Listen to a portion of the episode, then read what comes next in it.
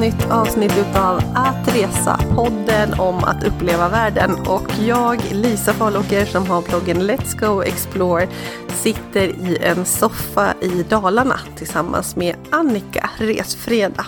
Ja, och vi har faktiskt skidbacken utanför fönstret och riskerar eventuellt att behöva avbryta den här inspelningen om några av våra döttrar vaknar, för de är ju med oss här i Säfsen. Ja, exakt. Jag vet att du sa idag, Annika, i någon Instagram-story att, att jag och Lisa skulle åka skidor tillsammans, det hade jag aldrig trott. Men tänk att det gör vi. Ja, och det är, det är ju märkligt för att min skidhistoria är ju en eh, speciell sådan. Jag har inte tyckt om det, eller snarare har jag varit så himla himla rädd under så många år. Men på senaste typ två åren så har jag ändå aktivt jobbat på det. Och eh, det är, jag sa det till dig i liften idag, det här är så stort. Jag åkte i sittlift tillsammans med Lisa och Rosita som vi är här tillsammans med.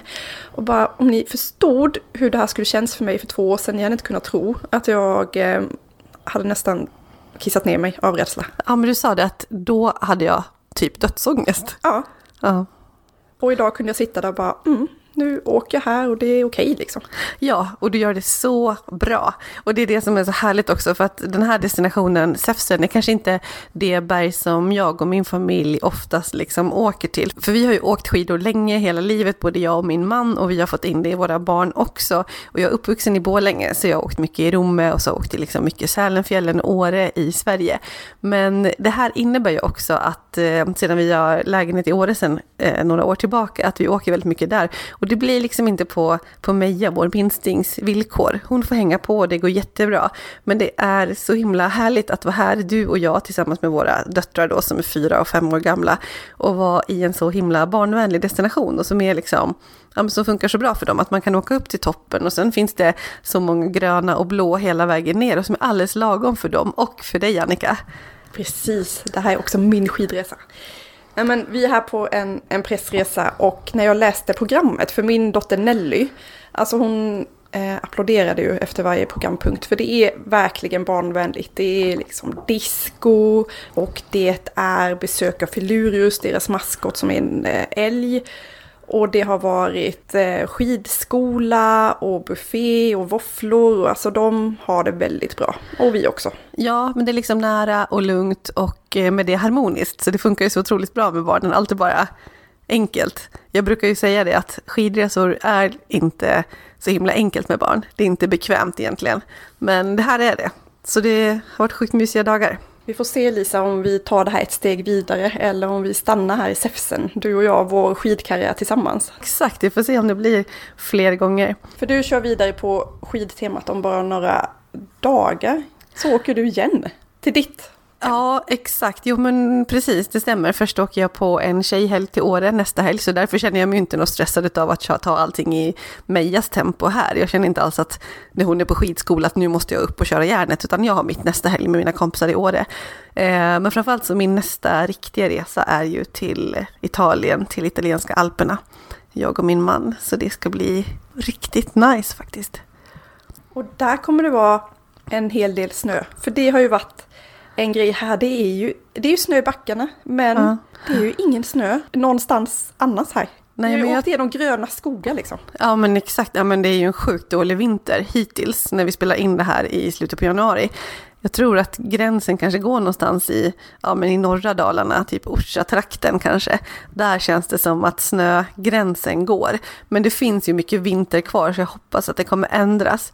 För det är tråkigt. De får jobba hårt med backarna så jag är ändå så himla imponerad att man har så pass mycket öppet som man har på de här lite mindre anläggningarna runt om i Sverige som får kämpa på. Äh, jag hoppas att det kommer någon köldrygg och hyfsat snart för man vill ju inte ha det in i april bara för det och du Lisa, lite snötema här, men under tiden vi har varit här så har du fått ett och annat, inte många, men ett par sms har trillat in från din man som är i Georgien på skidresa och det är ju ja. helt sinnessjukt. Ja, men jag fattar inte hur han kunde hitta det. Hur kan han vara i Georgien före mig? För jag har ändå liksom drömt om de bergen ganska länge, fast då inte vintertid. Men exakt, vi är här och åker i de barnvänligaste, ja, du vet, lugna backarna i Säfsen som har sånt familjetema. Finns visserligen några svarta backar också. Men jag tror att våra resor, eller våra berg som vi befinner oss i, jag och min man just nu, det är nog de mesta ytterligheterna. För att han är, som du säger, i Georgien. Han är vid ett berg, tror jag, ett ställe som heter Ushba. Och det är Kaukasusmassivet. Och det, är, det finns skidorter där som man kan åka eh, lift och så. Men de turar och går upp på riktigt höga toppar och uppe liksom går på 3-4 tusen meters höjd. Och sen åker liksom orörd snö ner. Och Ja, det är något helt annat. Just Tura är ju verkligen en stark trend i alpinvärlden och jag nosar på det också. Jag, så här, och jag vill ut och gå, för mycket med det här, vi har ju pratat jättemycket outdoor, outdoor-trend och i skidåkningen så ger ju den sig uttryck i att det är mycket ta sig ifrån liftsystemen och inte då bara så här, åka off-pist utan också att gå, att du kanske du sätter på eh, typ stighudar säger man under skidorna som är verkligen som, som hudar så att eh, de håller att du inte glider bakåt när du går uppför. Du kan såklart inte gå rakt uppför utan man sicksackar stackar sig upp för höjder. Eh, och på det viset så kan du gå ut och komma långt ut liksom bortanför eh, skidområden. Så det är verkligen en stark trend. Men vet du vad han har för utrustning i Georgien förutom de här stighudarna? Jag gissar att han, jag hoppas att han har någon slags ravinutrustning eller så. Eller ja, lavin. Ravin. Ravin också, ja. ravinvarningar. exakt, så att om det kommer ett eh, stup så varnar det. Ja men exakt. Nej men han har också någonting som heter skarjärn. Aha. Ja, som man sätter på pjäxorna, det är om när det blir för brant kan man säga för hudar så behöver man ha dem på, det är liksom som en klo på sidan av skidorna kan man typ säga. Något som heter stegjärn, det sätter man på pjäxorna så att det är som stora, att det blir ut som klor. Ja men det ser helt groteskt ut för att du ska kunna gå på is, alltså när du har typ skidorna på ryggen eller så helt galet. Isyxa och det är så här äh, sele för att klättra och hela. Jag vet inte om de har använt det. Det ska bli intressant att prata om honom när han kommer hem. Det har varit lite tidsomställning och lite sådär. Plus att de är så sjukt trötta på kvällarna efter dessa fysiska utmaningar så att de går och lägger sig jättetidigt. Men jajamän, så kan också en skidutrustning se ut. Nej, men bara när du nämnde det här första där så sväljer jag lite lätt nervöst. Alltså bara att behöva packa med sådana saker i sin väska. Ja. Jag packar ner Festis liksom. Ja. ja, men hellre det. Och efter en lång höst och vinter och ett nytt år som vi faktiskt gått in i och ett nytt decennium så kommer väl hos i alla fall mig och många andra vet jag också tankarna på hur det ska se ut framåt med resor, planer, drömmar och eh, lätta förhoppningar om att resa. Ja, verkligen. Och jag kan känna att jag tycker att den här hösten och vintern redan nu i slutet på januari har känts så himla lång. Jag är van vid att komma iväg på någonting sådär på vinterhalvåret och känner att det känns ganska tungt faktiskt. Jag har inte riktigt varit med om det innan. Vi brukar åka mycket på höstlovet så. Och då kan jag känna nästan att det ligger lite tidigt i tiden, liksom så när det är redan i månadsskiftet oktober-november. Men jag inser nu att den resan om man gör någon då, den ger väldigt mycket i känslan för vintern sen. För nu är jag så här, ah, så hur länge ska man klara sig utan att få solljus och, eller liksom på riktigt här, och lite värme och lite lättare dagar. Och jag känner nästan precis tvärtom. Gör du? Ja, efter ett väldigt intensivt resår som jag har haft och som faktiskt började då som vi har pratat om i Thailand i tre månader, januari till mars. Mm. Där jag tror på riktigt att vi tankade upp liksom våra depåer, hela familjen.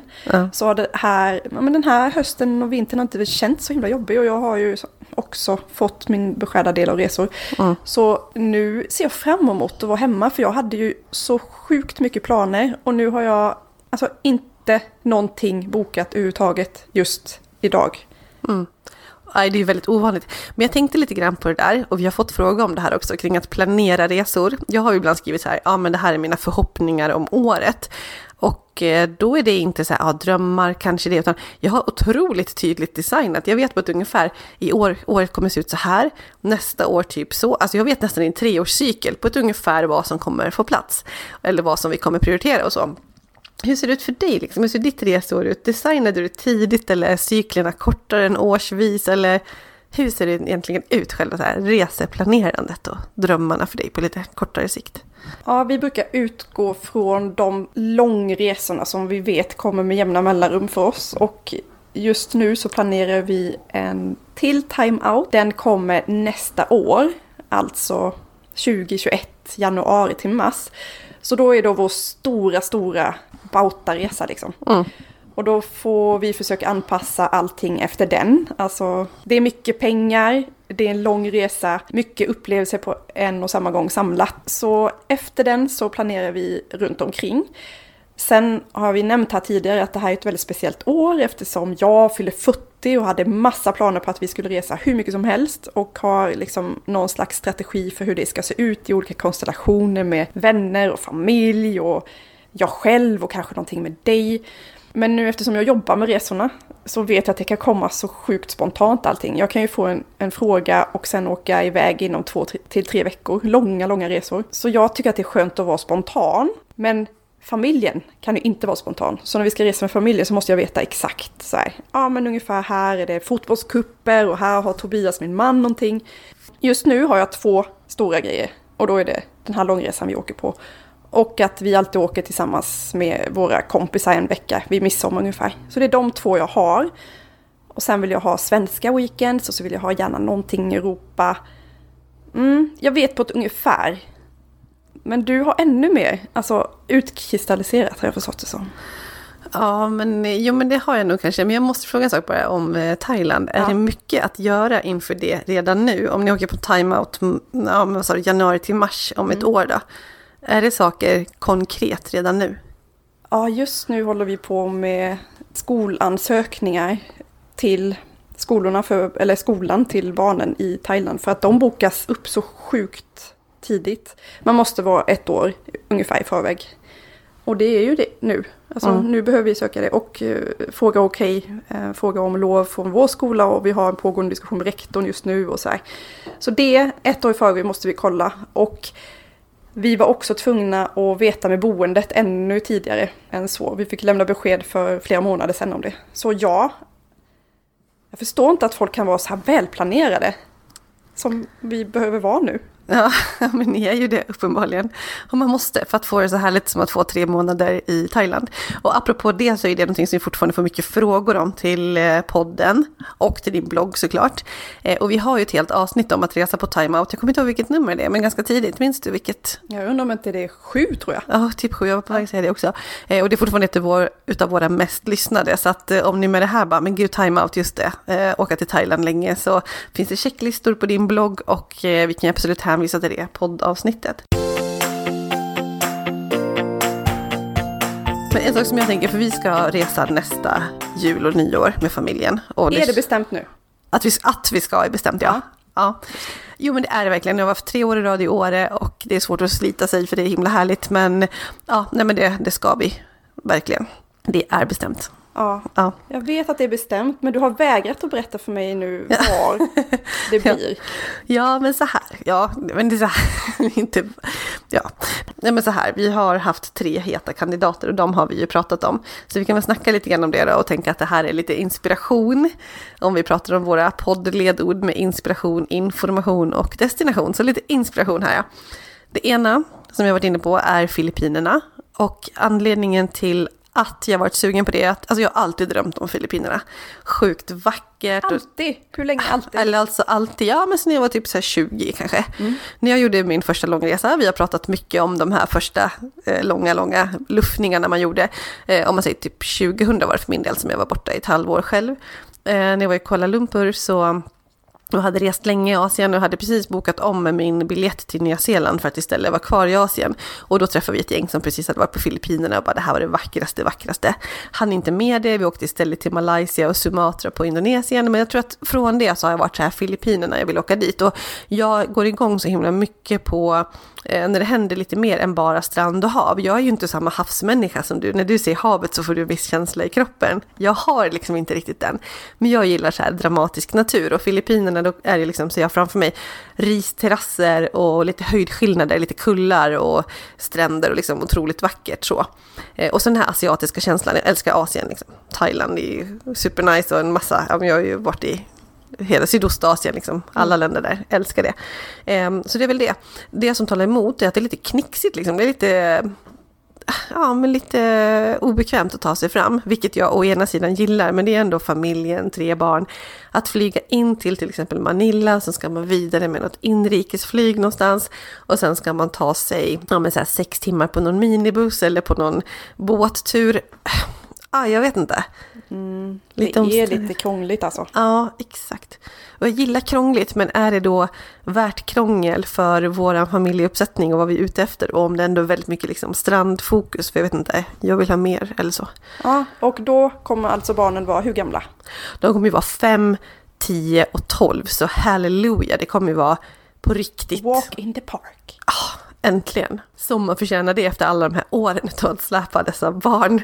Så då kommer jag åka med stora barn. Så på det viset skulle Filippinerna funka. Eh, så den har legat högt upp. Eh, det andra är Zanzibar som jag har varit sugen på väldigt, väldigt länge. Också alltid. ja, precis. Ja, men det kanske är typ tre år, fyra år. Eh, men jag är så här, då vill jag gärna kombinera det med Tanzania. Och jag vill gärna kombinera det med safari. Och då är det här med malarian som jag tvekar på. Skulle du ge dina barn malariaprofylax? Alltså jag har ju tagit det när jag åkte till Madagaskar. Mm. Och jag fick så sjuka mardrömmar alltså. Jag mådde inte bra. Och jag fick mm. nästan som ångestattacker. Det var... Mm. Men nu vet jag inte vad som var val, eller om det verkligen var malaren eller om det var annat som hände i livet privat eller sådär. Men nej, Ja, och de, de som jag åkte med sa nej men sluta med dem liksom. Ja, exakt. Men samtidigt, om jag inte hade tagit eller gett barnen och sen att de hade fått malaria, så jag mm. hade ju spårat ur ja. mentalt av den vetskapen. Ja, men jag vet, så att jag får också en sån här inre stress i det och om jag klarar det eller inte. Men jag vet ju jättemånga som åkt till Tanzania med barn. Mm. Och eh, en annan sak nu när jag har gjort en massa research kring det är ju att man behöver inte bara åka till de dyraste lodgerna och gå från arrangörer. Utan det går även att liksom boka hotell och schyssta ställen på hotels.com eller ja, men du vet, på jämförelsesajter eller liksom online. Och sen boka liksom safariupplevelserna eh, separat. Så jag hade sett, hittat så många, liksom, alltså jag har verkligen en lång sparad lista i en av de här sajterna på ställen som jag har kollat upp. Eh, så, så att den ligger nära till hands. Och det är klart att det inte funkar jättebra med barn i den åldern, men det finns också de som har liksom lite mer barninriktade game drives, då, som det heter när man är ute, och sen så kanske vuxna bara åker på några stycken, för jag tror inte att de skulle vara superintresserade. Och barnen är ändå så pass stora så att jag tror att vi skulle kunna lösa det med liksom, ja, går vi upp och åker fem på morgonen så kanske de kan ligga kvar på rummet, för att den äldsta kommer ändå vara tolv liksom. Mm. Um, men det är det där med malarian som faktiskt är lite ja, som jag funderar lite grann på. Och att det kanske passar sig ännu bättre om något år. Och söker jag sen malaria-fri safari, men då blir det Sydafrika. Jag är inte jättesugen på det just nu för att jag har varit där redan och sådär. Mm. Eh, och jag vill verkligen kombinera med eller vi vill. jag vill. Mm, ja, exakt. Eh, med sol och värme på riktigt. Det var det andra. Eh, det tre... Okej, säg nu. säg nu. Det var Filippinerna först och sen var det Tanzania, Tanzania och Zanzibar. Zanzibar. Mm. Ja, och sen Belize som är ett land i Centralamerika och som är... Eh, ja, men litet, lite, litet land. Ja, ett litet land. Ja, men det ligger ganska långt norrut kan man säga i Centralamerika. Så det gränsar faktiskt till eh, Mexiko. Det ligger då på den östra kusten. Och har bredvid sig, väster om sig, Guatemala. Söder om ligger Honduras. Jag är inte helt hundra på om det faktiskt gränsar till det, men om man bara vill tänka sig på ett ungefär vart det ligger. Så att Honduras, El Salvador, Nicaragua ligger längre söderut. Men det som är där, det finns otroligt mycket att göra. Det är väldigt oexploaterat, ska vara super, super fint och väldigt mycket så här ekofokus där och ja, det verkar superhäftigt. Men lite mm, dåligt med fina stränder. Då får man åka ut på en ö utanför och det är ju inga konstigheter. Men när jag tittar på det blir det lite så här, äh, är det lite för lätt så. Men folk tycker väldigt, väldigt mycket om det. Men ja, jag vet inte, det är de tre.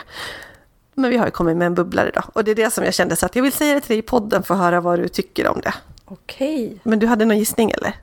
Ja, alltså min gissning utefter vad du har pratat om, jag tror att du har nämnt det här i något samtal innan som vi har haft när vi har snackat, alltså vi har väl pratat om alla resmål i hela världen, men jag, eh, jag gissade ju faktiskt på Costa Rica. Ja, ja men det är faktiskt det, det är så himla typiskt, hur kunde du, jag fattar inte hur du kunde naila det. Men jag har ju varit i Costa Rica, ja. jag och Henke, så därför har jag inte varit sugen på det. För jag var inte så förtjust då. På tal om att räkna länder, du ska åka tillbaka jag till vet. ett land som ja. du varit i. Eller du överväger det i alla fall. Ja, och det är absolut en superhet kandidat. Vad tyckte du om Costa Rica när du var där? Vilket mm. år var det? Jag var där 2003. Mm. Jag var där i ungefär en och en halv månad. Ja. Och eh, jag hade pratat med min morbror innan och han har rest väldigt, väldigt mycket. Och han sa att Costa Rica var det vackraste landet han någonsin hade varit i.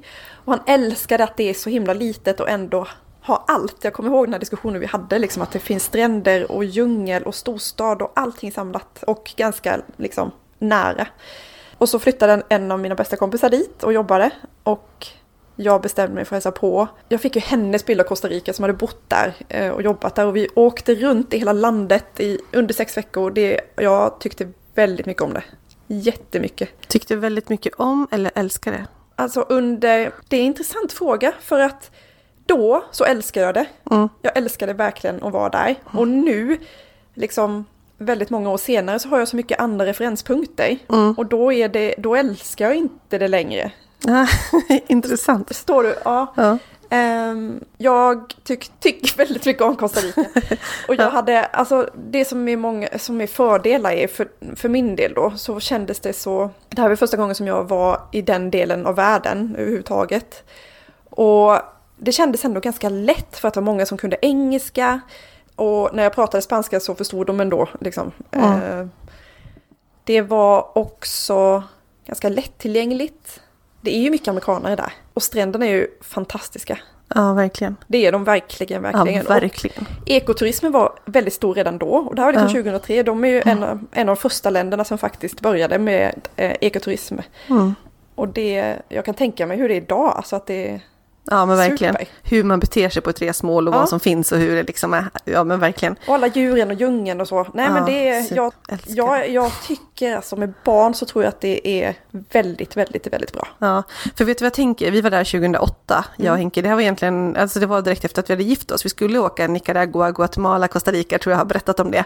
Eh, men vi fick inte ihop det med vaccin och att jag var gravid och hela, eh, hela det då, med vårt första barn. Eh, och så då åkte vi till Costa Rica istället. Och vi hade rest mycket i Asien och mycket liksom luffa runt. Och att man så här, man bokar inget boende. Och man åker inte på något så här eh, från punkt A till punkt B. Utan man går ut och tar någon lokalbuss. Eller man eh, letar upp någon som bara kan köra en någonstans och sådär du vet. Ja men verkligen backpacking så. Och när vi kom till Costa Rica och ville göra samma sak så tyckte vi att allting var så himla tillrättalagt. Att det var så här, ska du åka från Arenal-vulkanen till Monteverde, men då är det den här bussen och den tar tre timmar och kostar 20 dollar. Eh, ja, men vi vill inte betala 20 dollar och åka på en eh, buss med amerikanska turister. Det får ta fem timmar och eh, så här, för vi vet att lokalbefolkningen kan åka här. Ja, men det går inte. Och sen gick det i alla fall och kostade typ så här 3 dollar. Ja, men du vet, vi ville verkligen backpacka och det var inte gjort för det. Och vi hade svårt att hitta billiga boenden. Vi kom in i liksom, det var inte så mycket turister där då. Eller det är klart, det var mycket amerikanska turister och sådär, men det var inte, det var inte extremt på något sätt. Och vi åkte i eh, febru- slutet på februari, så det var inte peak season eller så. Jag kommer ihåg, vi kom till, jag kommer inte ihåg om det var Montezuma eller Santa Elena, och det fanns inte ett enda ledigt rum någonstans. Eller ja, vi hittade ett och det var bara fullt med så här kackerlackor och de bara, men gå inte dit, det finns vägglöss liksom, det är bedbugs. Vi bara, "Ha." Fick till slut så här, äh, någon polare som ringde någon polare som ringde någon polare från något hotell då och hyra något liksom villa uppe i typ bergen. Och jag har aldrig varit så rädd på en resa hela mitt liv. Det fanns kanske ingenting speciellt att vara rädd för, men just att så här, äh, kände oss så otroligt utelämnade. Så det gick liksom inte att luffa runt. Och sen var det väl det också med att jag var gravid och, och hela den biten och kanske lite orolig och ändå ville vi göra allting och vi gjorde ju allting. Det var zipline och det var, det var Du red och höll på. redo. Ja men du vet vi gjorde allt och det var skitbra men det var en liten liksom känsla utav att inte riktigt vara vad vi ville ha. För att du vill Nej. ha det liksom Och det enklare. här är så himla intressant då tycker jag, som ändå känner ditt resande, att du hade någon känsla som inte var perfekt under den resan, för du hade, ni hade andra förväntningar på den resan. Och Ja. ändå nu så tänker du till Costa Rica på er megafeta familjeresa, Ja. så det är dit ni ska tillbaka nu du har de här tre Visst är det alternativen. konstigt? Ja, det är superkonstigt. Men vet du vad det är? Att jag har mognat i det här. Att jag inser att de resenärer vi är idag så tror jag att det är perfekt. Ja. För de ställena vi kom till och tyckte det var lite dyrt och fick ta liksom något rum i ett annex eller typ en halv trappa ner i ett litet källarrum fast på ett ganska fräscht hotell egentligen. Som var det som passade vår budget då. Där skulle vi jättegärna köpa ett schysst eller betala för ett schysst familjerum som ändå var, det här var ju inget stort hotell och poolen var trevlig och det låg jättebra och det var ju faktiskt en ganska enkel känsla. Alltså jag tror att det är mer mitt i prick där vi är nu. Och att vi då kanske gick någon vandring för man skulle gå de här hängbroarna och vad det är, var.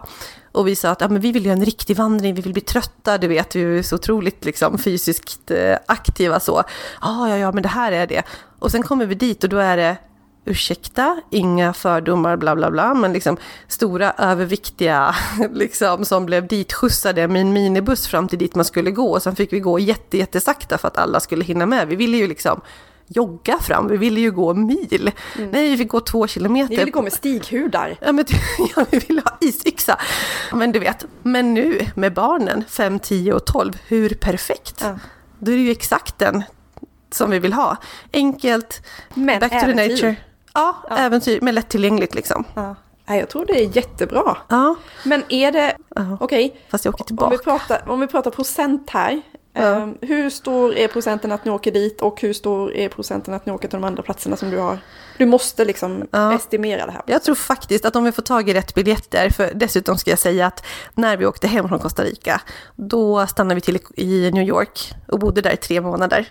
Eh, och jag var gravid med, mig, eller med Stella då, vår första dotter. Och vi har varit tillbaka till New York jättemånga gånger. Barnen vet att vi pratar om New York, älskar New York. De vet att de har både Stella och Max legat i magen där. Så vi tänker att på vägen dit kan vi stanna två dygn i New York. Tillräckligt för att visa dem New York, men inte eh, bli ruinerade och göra en liksom, New York-semester. Wow. Och wow. Ja. Men då fattar jag. Då blir det någonting Ja, extra. extra. Ja, exakt. Ja. Så att jag skulle säga att någonstans nu så ligger vi nog så här, ja, med 75% för det, 25% på de andra. Mm. Utav de andra så är det nog, tror jag, Belize som ligger högst. Tanzania tvåa.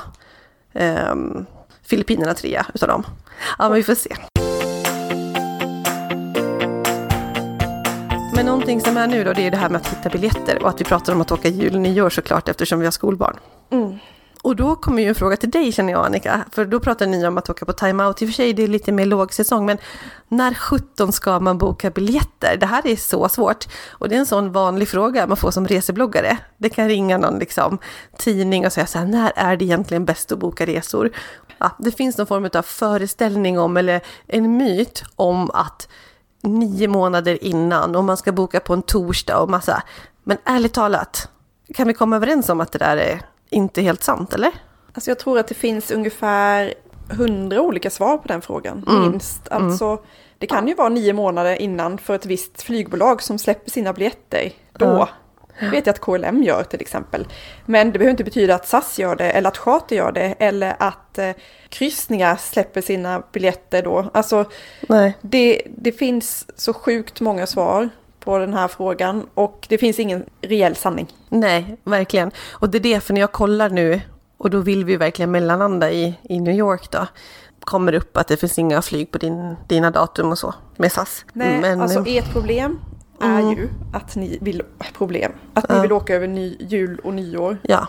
Och då vill alla åka. Ja, exakt. Och det kommer inte bli jättebilligt hur vi än gör. Och så att det, det skulle vara det tror jag som kommer tala emot just Costa Rica om vi inte hittar bra biljetter mm. faktiskt. Mm. För ekonomi, alltså prisbilden där är nog ganska, det är ganska dyrt där i och med den amerikanska turismen och så. Mm. På det viset är ju Asien kanske bättre.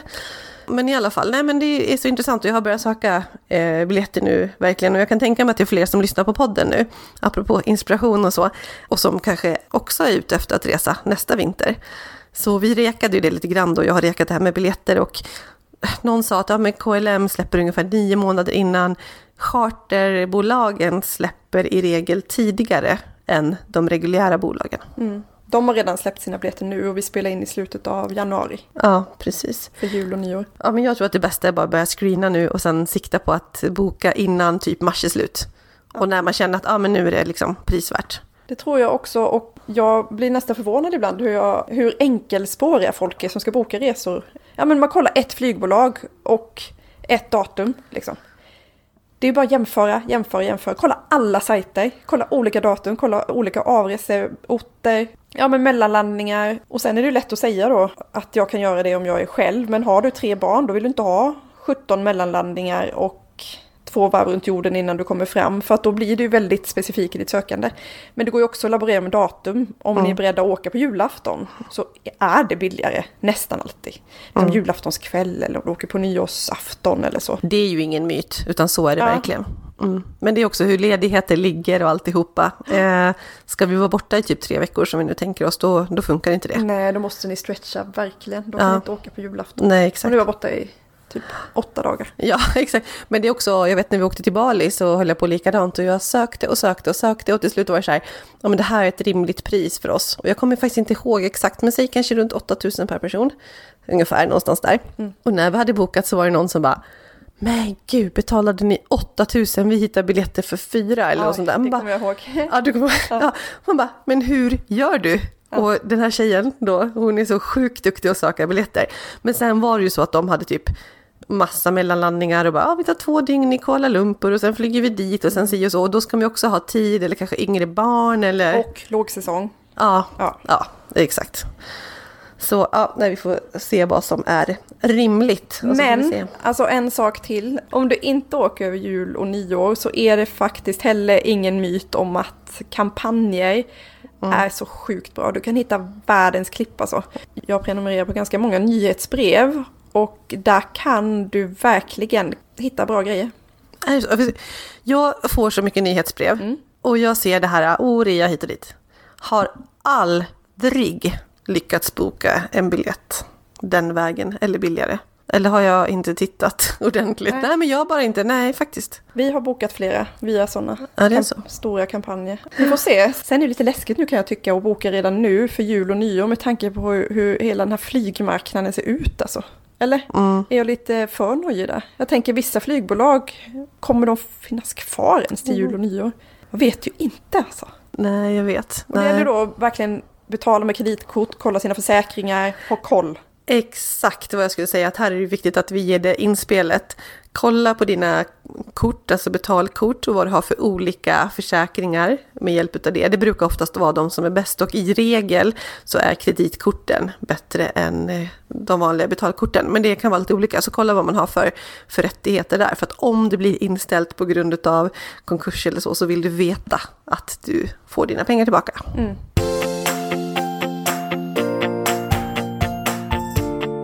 Annika, 2020 det är fortfarande nytt år. Jag tycker man kan få rida lite på det här äh, planer framåt och funderingar och så.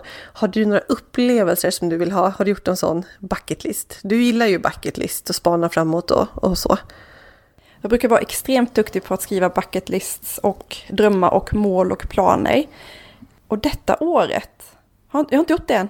Det är slutet av januari och jag får nästan så här, vad har hänt med mig? Ja. Vad är det? Ska du göra det? Kommer du göra det? Jag kommer göra det, okej. absolut. Jag kommer ägna en hel helg och ta fram olika eh, block och pennor i olika färger och, Ja. och så här, eh, storlekar och verkligen skriva. För jag, jag drivs så mycket av det. Jag älskar att skriva listor och så.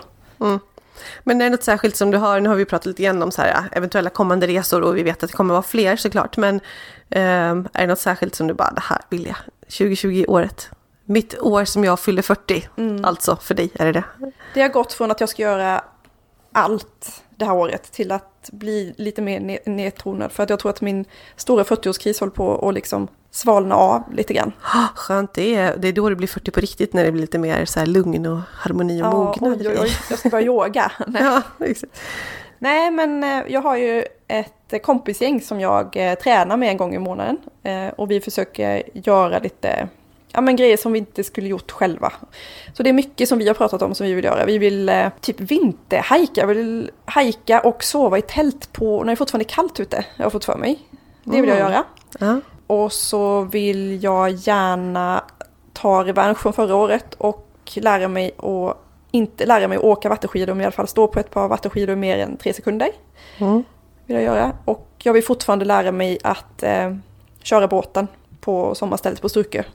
Jag vill verkligen kunna åka ut med båten själv, alltså det är en jättestor grej för mig. Mm. Vad har du för plan för att få det här att eh, hända då?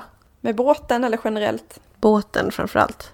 För det är ju en sån grej som du får lägga upp det som att du Mm. behöver kanske ta en kurs och någon som Jag ska vet. lära dig och Tack! någon Lisa. som ska stå för den eh, mentala styrkan hos dig också. En av mina listor som jag ska skriva ska handla om hur jag ska ordna det där. Ja, Ja, jag återkommer. ja bra för du bör ha en plan. Jag ska också springa eh, ett ultralopp på Gotland i typ oktober. Det är spikat. Ah. Det är det enda som jag liksom... Det är verkligen spikat. Wow, Ja. grymt! Ultralopp, hur långt ska du? Ja men vi, vi ehm, kanske fem mil faktiskt. Jäklar. Ja. Vi behöver ut och kuta imorgon bitti här i Säfsen. Tur att det är eh, asfaltsvägar i en vecka till tills det börjar snöa. ja, nej kanske inte imorgon just. Nej, okej. Nej men det, det står på min önskelista, bucketlist. Ehm, Men jag, oj, den kommer bli mycket, mycket längre. Jag får ha kanske återkomma i den frågan. Men det, det är liksom de lösa planerna. Hur ser din lista ut då? Du är inte lika listig som jag riktigt. Nej, exakt. Ibland kan jag, jag vet inte. Nej, nej men jag har inte Antilista, hur ser den ut din Ja, antilista? antilista. Nej, men jag har två upplevelser som jag ska på riktigt kämpa för att de ska hända. Men så här, jag vill inte bara hoppas på, ska försöka prioritera, utan det gäller ju att bestämma sig. Men som jag ska försöka prioritera. Eh, Det ena är så här, jag vill cykla downhill. Jag har inte gjort det än. Ja, jo, på, eller vad säger jag, på, i Ecuador på um, Cotopaxi-vulkanen, men det räknas inte. Det var ingen riktig downhill-väg, men nog 17 var det. Det var bara en vulkan. Det var bara en vulkan från 5000 meters höjd på grusiga, slingriga, hala vägar. Eh, nej, men jag vill cykla downhill och eh, på somrarna i Åre, jag vet inte, det har liksom inte blivit av. Det är ju otroligt mycket downhill där och även om man åker upp på toppen så finns det enkla leder och precis som i eh, alpin skidåkning så är det grönt och blått och rött och svart. Eh, och grönt, jag kan ju åka grönt från toppen eller blått kanske. Klart jag borde klara det, jag åker mountainbike. Men jag har en otrolig mental blockering och jag är egentligen väldigt orädd utav mig, gillar äventyr, gillar utmaningar. Herregud, jag har ju raftat och hoppat bungee jump och ja, men du vet, ja. Men det är någonting med downhill. Och jag tror att i och med att vi ofta är i är liksom med familjen och sådana saker så jag tror att jag måste dedikera eh, en eh, vistelse till att göra downhill. Jag måste gå in i det med hela mig att ja, nu ska jag åka hit den här helgen för att göra det här. Och att det är det det kretsar kring liksom. Och jag tror att jag måste göra det på ett lite snällare ställe. Så det är en sån sak. Jag vill cykla downhill i år. Jag tror kanske att jag ska typ hyra en lägenhet i Järvsö kanske. I lite så mellansäsong, typ maj, om det är snöfritt. Ja, Nu, nu får jag sticka in med frågan här. Ska du med? Nej, Jo. jag inte. Ja, jag kan till Järvsö men jag ska inte med och cykla downhill. Nej. Nej, vi körde igenom Järvsö på väg upp till Åre och jag reagerade på hur mysigt det såg ut. Alltså Mm. det var så härlig liten by. Ja. Det är nog fint. Men Ja. det jag skulle fråga var så här. Lite förutfattade meningar då. Om Årefolket. Att alla är likadana. Att man åker skidor på vintern. Det ska man göra såklart, annars har man inte lägenhet i Åre. Och sen på sommaren ska man cykla downhill. Är du helt, är du hjärntvättad eller är det något du verkligen vill? Ja, men det står en skylt vid Fjällgården i Åre som ligger mitt i backen, typ. Eh, så här stor reklamskylt. Det är inte deras, men den står där och jag ser den varje gång jag kommer till den liften, Fjällgårdsexpressen. Och där står det så här, älskar du, ungefär så här står det. Älskar du att åka skidor, då bor det en cyklist i dig. Ungefär så. Och alltså, jag menar, gillar man att åka skidor och gör det mycket, då är det så här, man gillar farten, man gillar lite adrenalin, man gillar miljön, man gillar allt. Och då är liksom, alltså de som gillar downhill tycker att det är samma sak. Eh, men jag har aldrig gjort det och kanske jag känner mig så som du gör inför skidor, liksom, att det, det känns väldigt obekvämt och ska jag lita på min egen kropp och förmåga och reaktion och känsla i kroppen när någonting händer med cykeln. Typ så. Så, att, ja, men, så jag tror att jag skulle tycka om det, det är väl det helt enkelt. Men om jag åker och inte tycker om det, då är det inget mer med det. Men jag vill testa, jag är en jag säger det, jag vill prova saker innan jag Ja. ger upp liksom. Så ja, jag ger inte upp på förhand, utan jag, och jag vill inte gå miste om några upplevelser som skulle kunna vara något för mig. Så jag vill testa. Ja men det är nog en väldigt bra liknelse då eh, med skidor och downhill. Lite som eh, hockeyspelarna som kör golf på sommaren. Ja, ja kanske, kanske. Eller också ta upp golfen igen, det är lugnt och fint. Det ska jag göra också i sommar, för den delen. Skidbacken i Åre. Ja, exakt. Ja, nej men så, Okej. så är det. Så att, ja, det ska jag testa. Eh, Det är det ena. Och ehm, det andra är att jag vill vandra Jämtlandstriangeln. Som är en led som går, eh, börjar i Vålådalen. Eller den kan börja på, det finns alltså det är tre olika fjällstationer som man kan bo över på. Så går man mellan dem. Och det är ungefär en dagsetapp eh, mellan varje station. Så man går som en triangel då, så det är tre dagar. Oftast, det är oftast upp det i upplägget. Och eh, man behöver inte tälta, jag drömmer inte om någon tältning. Jag tror att jag gjorde det klart som barn och så. Men man kan bo på de här eh, eh, fjällstationerna och de har också mat. Man kan käka tre rätter, så man kan dricka ett glas gott vin och sådär på kvällen. Och det vill jag göra och jag har pratat om det i så många år. Framförallt vill jag helst göra det på hösten. Det är väldigt mycket folk som går Jämtlandstriangeln. Det är verkligen en sån här men snackis och väl trafikerad led. Så de riktiga vandrarna tycker kanske att det där är liksom, ja, någon form av tunnelbane led liksom, highway Ja, eller så. Ja. Men eh, jag är ju ingen supervandrare eh, och jag vill gå den för att det är en miljö som jag tycker om och jag har varit på de här fjällstationerna och det är nära Åre. Det som talar emot är att varje gång jag är i Åre på typ hösten så blir jag bara kvar i byn och tycker att det är så himla härligt att göra de sakerna som är där.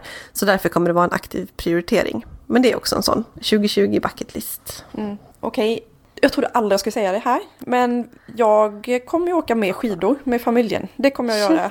Ja. Ehm, I december nästa år hoppas jag också. Kanske till och med fira jul igen. Med snöinramning. Ja, du kan hyra vår lägenhet i Åre. Apropå spaningar, i förra avsnittet så pratade vi om tåg. Precis i dagarna så publicerade vår resebloggs kompis Daniel, som bloggar på Dryden, en, eh, vad var det han skrev? Han skrev, helvete vad jag har saknat en sån här inspirerande käftsmäll som det här blev. Jag syftar alltså på avsnitt 95 av Att resa-podden, där journalisten, författaren och vagabondgrundaren Per J. Andersson pratar om att resa med tåg i olika delar av världen. Det fokuseras på tåg, inget annat. Superhärligt. Alltså det var ju ett eh, kul avsnitt att det var tågkärlek maxad. Ja, jag är extra glad eftersom Dryden är bra på att dissa grejer. Så Ja. jag, jag tar till mig det här och eh, det värmer mitt eh, hjärta alltså. Verkligen. Ja, men det är ganska många som har skickat eh, DMs till oss och så om att de gillade det. Med det här så kommer vi nu att stänga våra datorer, krypa ner i sängarna och förbereda oss för ännu en dag i skidbackarna imorgon. Barnen ska upp och gå på skidskola. Det blir bra Lisa.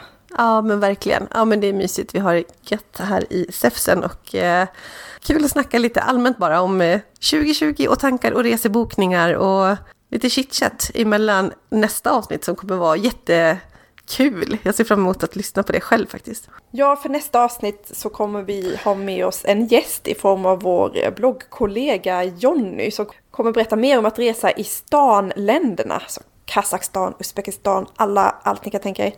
Sidenvägen och länderna kring. ja, och det är ganska hype just nu faktiskt. Så det ska Ja, bli ja, extra kul att släppa det avsnittet.